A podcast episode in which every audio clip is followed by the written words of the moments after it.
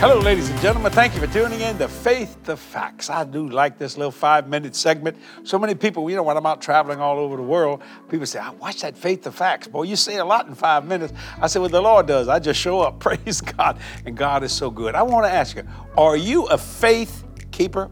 I'm a faith keeper. You know that little song, I'm a faith.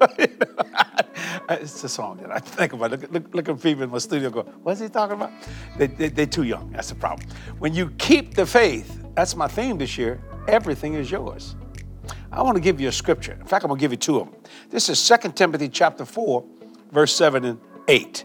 I have fought a good fight. This is Paul talking. I have finished my course. I have kept the faith. Henceforth, there's laid up for me a crown of righteousness, which the Lord, the righteous judge, shall give me at that day, and not to me only, but unto all them also that love his appearing. That's what I mean to be a faith keeper. We use that verse for our theme for 2023. If you keep the faith, everything is yours. Well, how do you do that? Well, let me show you. 2 Corinthians chapter 4, verse 13. We have the same spirit of faith. Uh-oh. My God, now you got the same spirit of faith as God does. We have the same spirit of faith according as it is written. I believed, past tense, and therefore have I spoken, present tense. We also believe, present tense, and therefore speak, present tense. You see that? That's why no matter what happens in the world, I don't care how bad things are out there, don't has nothing to do with you because you're a faith keeper if you're keeping the faith. And that's so wonderful. People ask me all the time about all these financial things that are happening in America and, and all over the world, you know, but just what we're going to do. Everything is not falling apart. Everybody thinks that. Everything is falling in place. When it falls in place, it's the return of the Lord Jesus Christ. That's what's happening, see? So all I am is a faith keeper. And when you're a faith keeper, you can sleep when everything's going wrong. When I mean, my God, we had Hurricane Ida, which was uh, uh last year. That was the worst hurricane, I, and I've been in a lot of them but it hit here and we were in the eye wall. Had 145 mile an hour sustained wind and 165 mile an hour gust. And I was here. But because I was a faith keeper, not bragging on that, because the Lord told me to stay. Otherwise, I'd have left. Stayed. Then I, I, found out why He wanted me to stay. I was helping people. Five hours after the thing passed us, people were in the streets that stayed and they needed help and water and everything we could get our hands on, and we did it. Why? Was you worried? No. I'm, I'm not bragging, not trying to man up on that. When you're a faith keeper, faith keeps you. See, we should keep the faith, but faith's so wonderful, it'll just hug you. It'll just, it'll keep you. And it's such a blessing. Let me read that uh, Second Corinthians scripture, verse 4, verse 13. We having the same spirit of faith, according as it is written, I believed, and therefore have I spoken. We also believe, and therefore speak. That's why we walk by faith and not by sight.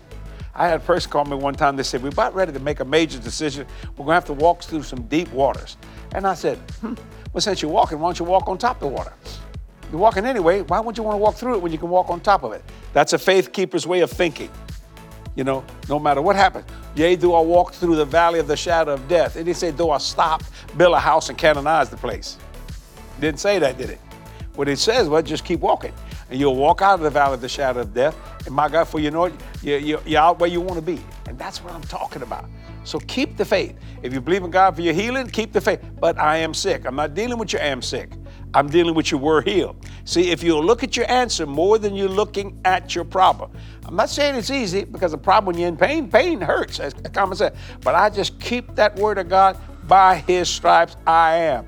And I even put his I is. you know, it doesn't make no difference. What my body feels, I don't deny it because I don't believe in living in denial.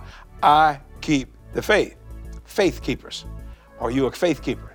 Think about that when you understand that. Now, watch what Paul was doing. Paul was in prison.